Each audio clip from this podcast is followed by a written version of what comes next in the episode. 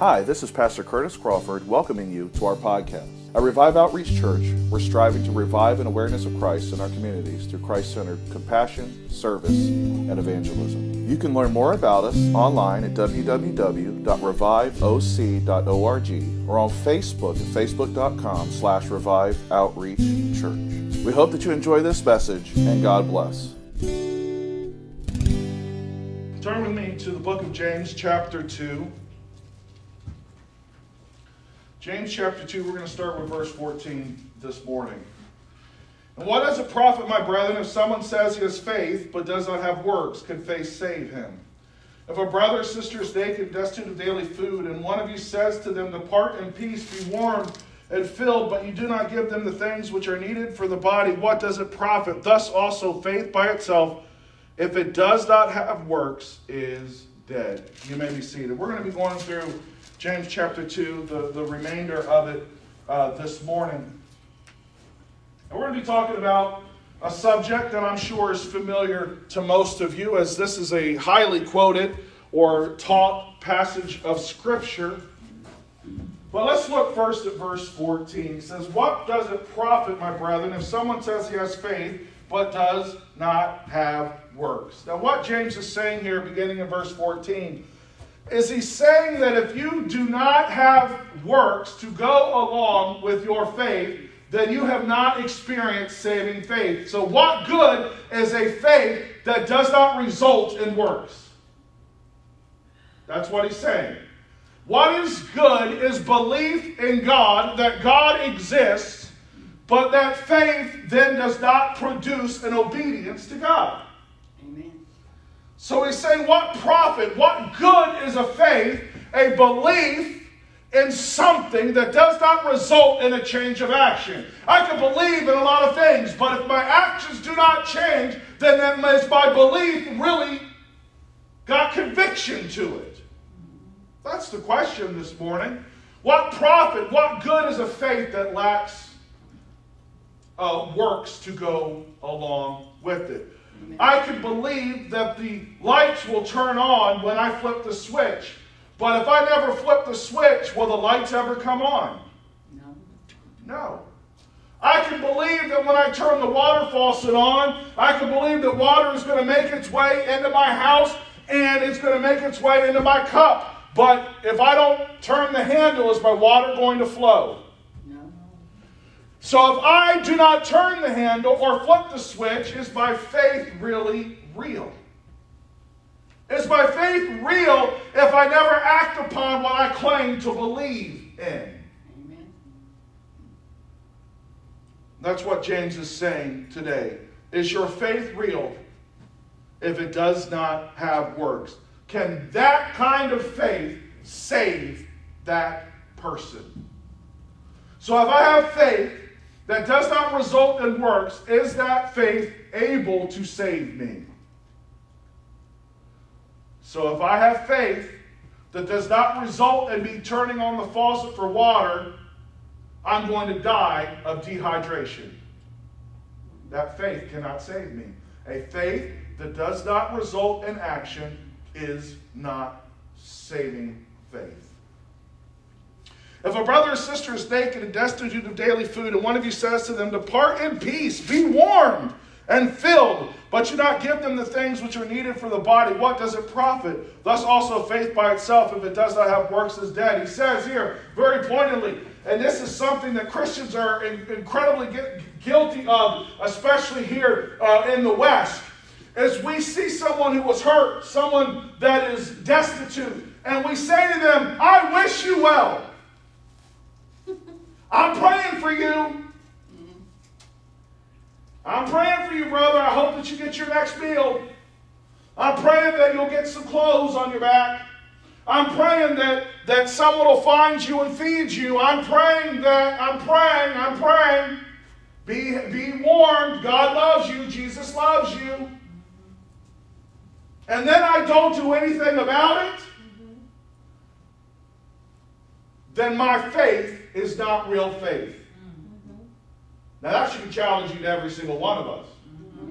Because he's talking about a non saving faith here, a faith that does not result in obedience to God's will is not saving faith. Now, faith alone saves us, which we'll talk more uh, about in a minute. Your works don't save you, but your works will be a byproduct of genuine faith. And so, if I see someone who is hungry, who's destitute, who's thirsty, who is in need, and I simply say to them, Be good, be well, have a good life, yet I don't do anything for them, then I don't have genuine faith. And that's challenging to me, and that should be challenging to you this morning because how many times does someone come and talk to us and we tell them merely, I'll pray for you? Uh, our uh, John, Jon Acuff uh, wrote a book, what, uh, oh man, Stuff Christians Like. And uh, in it, he talks about pocket glitter. Because you don't want to have a real meaningful conversation and you don't really want to get pulled into their problem. Right? Come on. Some of us don't want we don't want to get pulled in, right? We, we, we're trying to stay away. We're trying to keep our distance. And so the pocket glitter is you go, I'll pray for you, throw your glitter, and then run the opposite direction. So while they're focusing on the glitter, you get away. Oh, wow. Many times our I'll pray for you is our pocket glitter. Mm. I'll pray for you. Let me get out the other way. Why? Because it's easy to say, I'll pray. It's hard to do something about it. When someone is hurting, when someone is suffering, when someone is in need, it's easy to say, God, I'll pray for you. In fact, it's mocked on the internet everywhere where, where when there's uh, tragedy, uh, atheists and non Christians love to mock Christians who say thoughts and prayers. Mm-hmm. Why? Because far too long we've just said thoughts and prayers, but we've never put action to those thoughts and prayers. Far too long. We've said, I'll pray for you, but we've never put action. We've never put feet to that prayer. We never put feet to that, that gesture of, God, i I'm going to pray for that person. And that, James says emphatically, if you and I do not meet the needs of others and we simply give them a voice or dismiss them with a, I'll pray for you or I hope you feel better soon or I hope you're okay and we don't pray or induce more than that then we got to question the genuineness of our faith wow. now listen sometimes all you can do is pray I had a situation recently where I desperately wanted to be involved. I wanted to be there for that person. I wanted to, to go see them and be there and talk to them, but I couldn't. So my only option was to pray. So I'm not saying sometimes that is the only thing you can do is pray, right? But if the opportunity exists to do more than pray, mm-hmm. we should act upon it. If the opportunity exists to do more than simply say, I hope you're okay, then as Christians with genuine faith, we are compelled to act upon it. So if you see your brother and your sister is hurting, we should feel compelled to help alleviate their hurt. Amen. We should feel compelled to help them, to feed them, to clothe them, to love on them, to do more than simply pray or say that we'll pray. Because here's the truth. Let's be honest.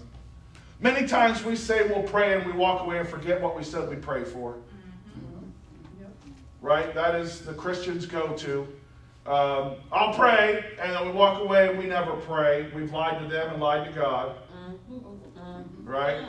Um, I've been guilty of that where I've said, I'll pray for you right? Because I was distracted or busy or doing something else, and I did not activate my faith. I was not obedient to the will of God. We're going to have times when we do allow our own selfishness to overcome our faith, right? That obedience to God's will. But your life should not be characterized by that. If our lives are characterized by telling people and wishing them well, but not actually helping that person, then we need to question the genuineness of our faith. And then for all of us who know that we have a genuine faith, that we know that we help, we need to look at our lives and see the times that we don't and analyze and figure out why. Did they make me uncomfortable? Does the situation make me uncomfortable? Do I have a, a, an issue with that person that I need to uh, get forgiveness for or I need to talk to them about? Right? Uh, what, what is it that's causing me to simply not be willing to help? Now, I have to tell you, as someone who had worked in D.C. Uh, for a lot of years, it is easy to become desensitized to the homeless. It really is. And when I first started working in D.C., I would empty my wallet. I always kept dollar, dollars here and there in my wallet because I wanted to give to people. And I would empty out my wallet giving to people, and that person would be on the same corner the next day. And then I was like, well, this doesn't make a difference. And then I started investigating. And I found out that there are places in DC where you can always get food, where you can always find shelter as long as you're willing to obey the rules. Yeah. So, guess what? I became a little desensitized. Right? Because I learned that if they want to obey, obey the rules, many of them can still get help. Now, there are those that need help that don't know the help is available. Mm-hmm. Discerning between them is difficult. Now, I try to pray and ask God to help me, to guide me, to direct me. Every once in a while, you'll see someone that is a transient person that you know doesn't know any better, doesn't know the place, and you can tell. And I've been known to buy them a meal here and there or get them, go buy them a bottle of water when it's really hot outside. Because you can tell that they're not there every day. They don't know the system. So what I'm trying to say is, as I understand there are people that milk the system and milk taking advantage of others. But we need to be obedient to God and allow God to sort it out when it's all done with. That's right. That's right. Right? So if you know someone's abusing the system, then pray, be discerning, and don't put your money and on your resources into dead ground. But otherwise, if you don't know and can't confirm, help that person the best that you can. And sometimes you're going to get taken advantage of. We had it happen in this church. Someone that we desperately tried to help. We worked really hard. A couple of us really put a lot of time and effort to get this person into a, a shelter. We gave them uh, tents and bicycles and all kinds of stuff. And turned out they were taking all that stuff to the pawn shop and pawning it and buying beer. And even though that we got them a place at a shelter and did everything we could to help them, where they had a, the person had a job and everything, he didn't want to obey by the rules and not be sober. He didn't want to be sober. And so guess what happened? He got kicked out. Well, when that happened, he came here to the church and he said, I need money. I said, Well, I'll take you over to McDonald's and I'll buy you some food. And he said to me emphatically, I can go anywhere and get food. I need cigarettes. At which point I said, Well, I'm not buying you cigarettes. He left and never came back. So there are times that people will take advantage. But I know that out of the goodness of my heart and the goodness of the heart of, of, of some of you, that we gave without expectation of return, mm-hmm. and that God will honor that. Mm-hmm.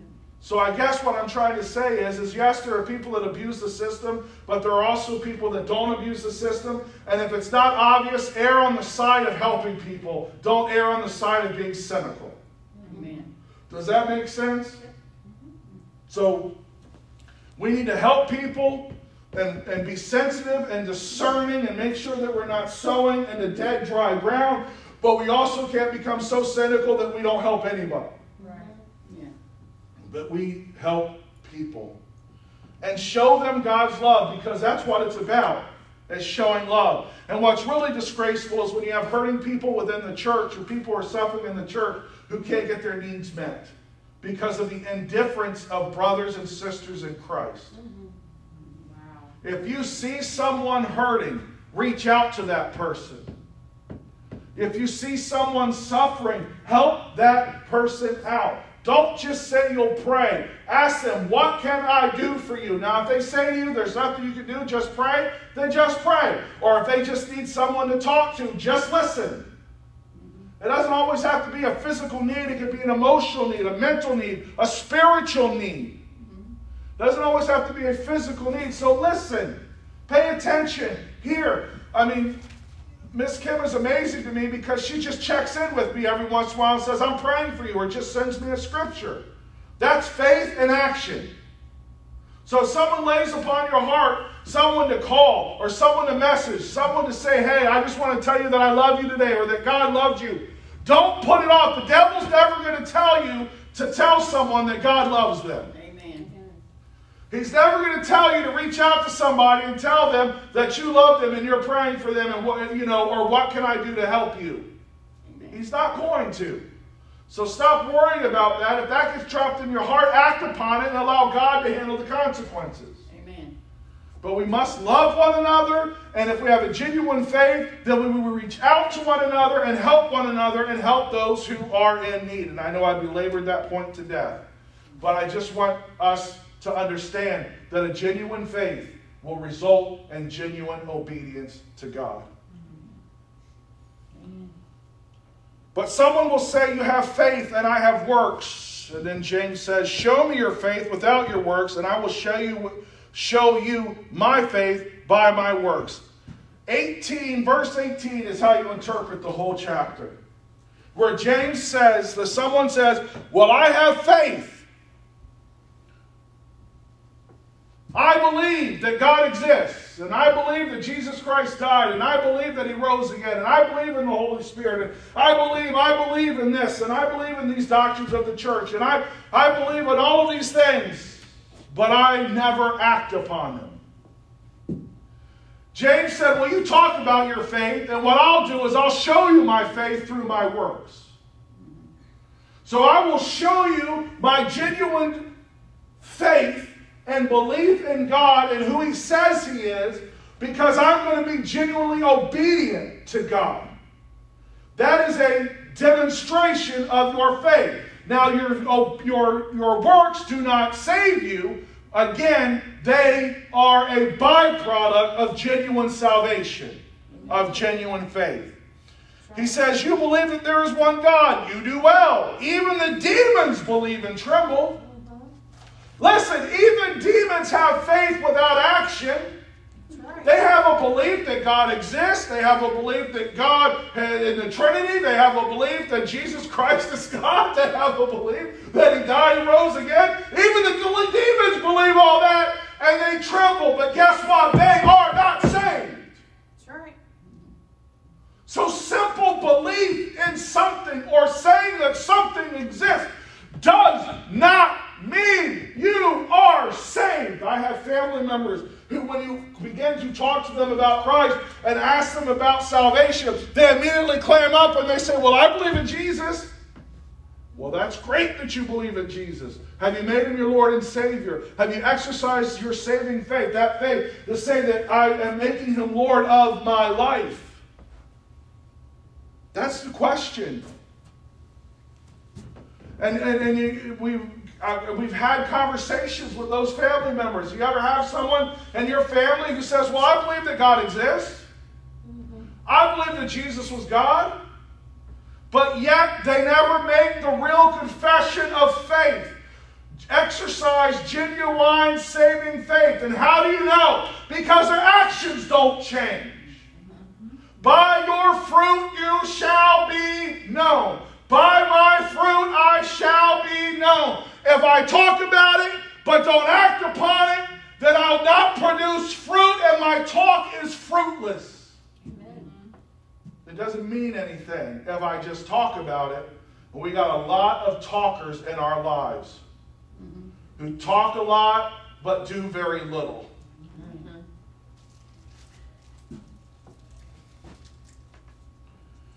But do you want to know, O foolish man, that faith without works is dead? Now, this is where there's questions, but you have to understand 18 is the key to understanding the whole chapter. Was not Abraham our father justified by works when he offered Isaac his son on the altar? Do you see that faith was working together with his works, and by works faith was made perfect, and the scripture was fulfilled, which says, Abraham believed God, and it was accounted to him for righteousness, and he was called the friend of God. You see that a man is justified by works and not by faith alone. Now, that seems like it's contradictory, but when did God did God tell Abraham that he was righteous because of his faith, that he believed in God, it was accounted to him as righteousness before or after Isaac? Trivia question. Before. So God said that Abraham was justified by faith before he ever offered Isaac. So, what was the offering of Isaac a demonstration of? It was a demonstration of his faith, his obedience to God was a, was a direct result of that genuine saving faith. And the Bible says here where it says, Do you see that faith was working together with his works, and by works faith was made perfect? That word perfect literally means complete. People will know that you have a complete faith when your works line up with your mouth. When you just don't talk about it, but you act upon it. You don't talk about how much you love God and how much you love going to church and how much you love to be in His presence and how much you love Him and how you want to serve Him, but then you don't actually serve Him. That means your faith is not complete. Means, means your genuineness of the, your faith comes into question. But when you and I are obedient to God despite him asking for our very firstborn, that is a genuine faith. And that's what James is saying here. Is that his faith was marked complete because he was obedient all the way to the point of offering his own son, the heir to the promise.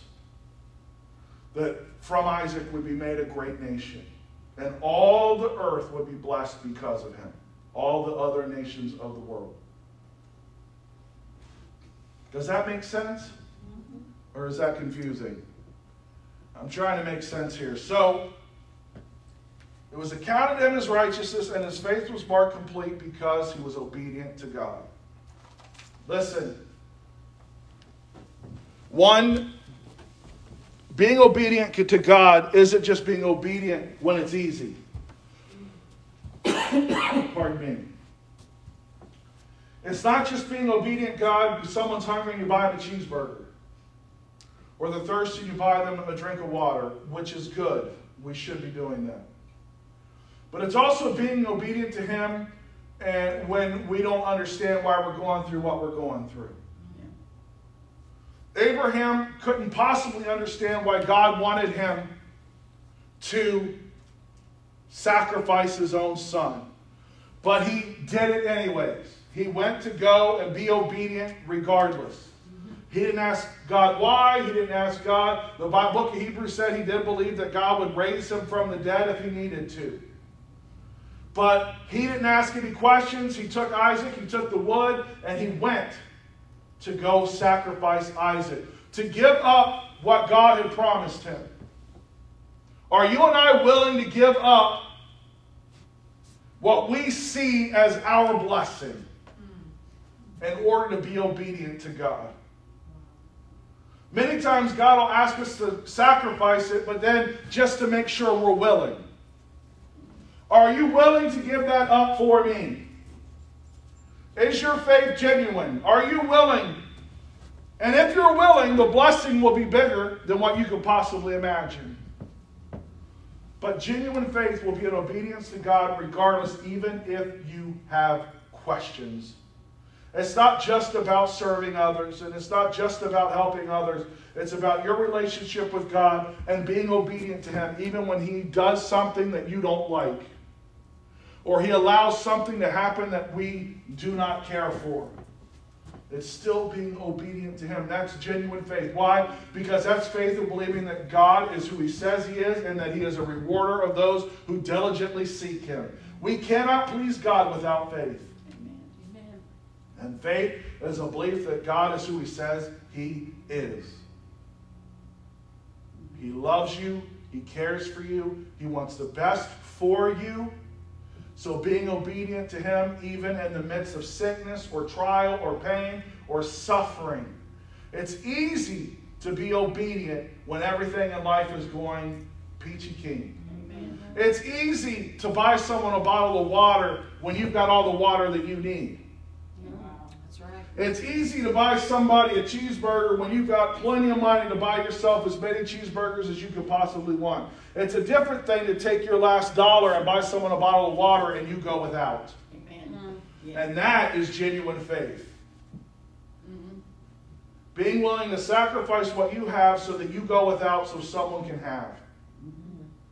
Being willing to go through trials and tribulations and still love God and still serve God in spite of what we're going through. Doesn't mean you won't ask questions, doesn't mean you can't ask why, it doesn't mean you can't say, God, why am I going through this? But what it does mean is, in spite of the questions and in spite of what you see with your eyes, you are still obedient. That's genuine saving faith.